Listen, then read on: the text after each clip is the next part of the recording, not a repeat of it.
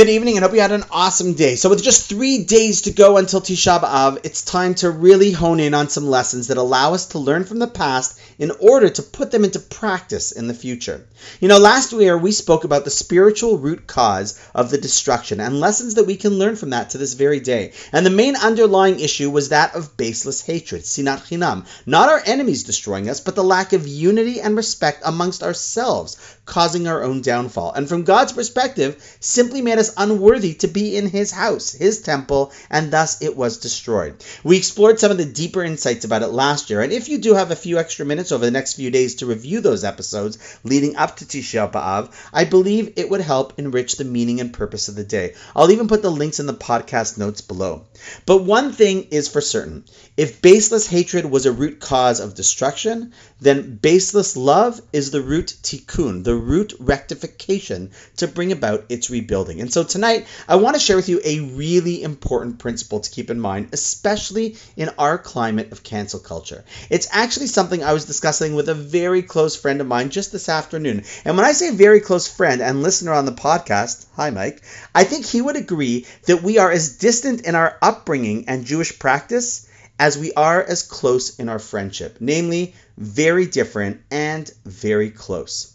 Now, in Pirkei Avot, written close to 2,000 years ago, our sages introduced us to the difference between what they called ahava she'teluya bedavar, love that is dependent on something, which is a flawed love, and ahava she'ena teluya bedavar, love that is not dependent on anything or any prerequisite, which is our ideal type of love. And this distinction is key today. It was key then, but to be honest, it's even more relevant in our days in light of current societal trends.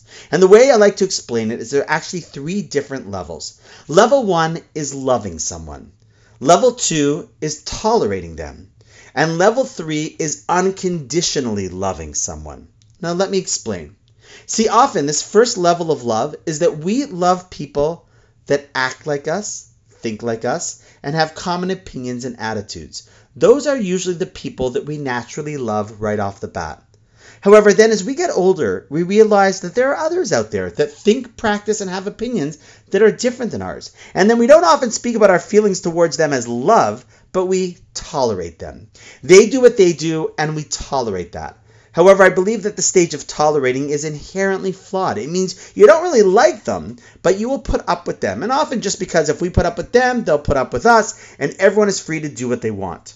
But Judaism, I believe, sees a flaw in that way of thinking because if we have an obligation to love our fellow like ourselves, then if we just like the people we are like, well, then that's not good. And if we just tolerate but don't like the people that are different than us, well, that's also not good because tolerance eventually fades, as we're seeing in our society. And it doesn't take long for people to reject other people themselves, not just their opinions and actions, but them as humans, canceled. So along comes Judaism and says, now you want to know what the highest level of love is? It's ahava she'ena teluya bedavar, a love that is not dependent on anything. It's just an unconditional love of the other. Why?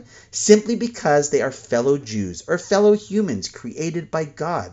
This is a really profound idea that especially we as Jews need to learn and get behind fast. That you and I as individuals need to put into practice.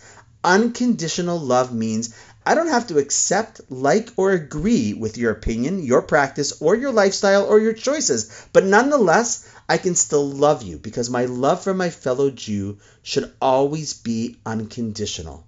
Think about this idea. Think about the people who practice Judaism so different than you do. Can you, on one hand, actually firmly disagree with them and their thoughts? Because after all, you are practicing and interpreting our tradition differently, but at the same time still love them because your love for a fellow Jew is unconditional.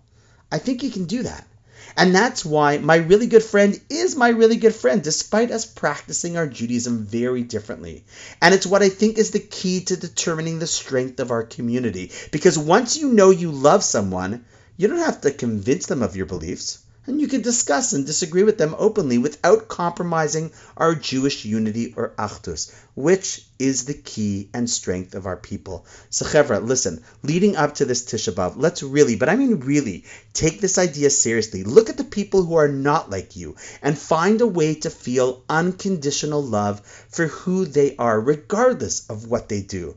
and let's show Hashem that our common bond will always outweigh our differences. And on that note, wishing you an awesome night, and I look forward to seeing you tomorrow.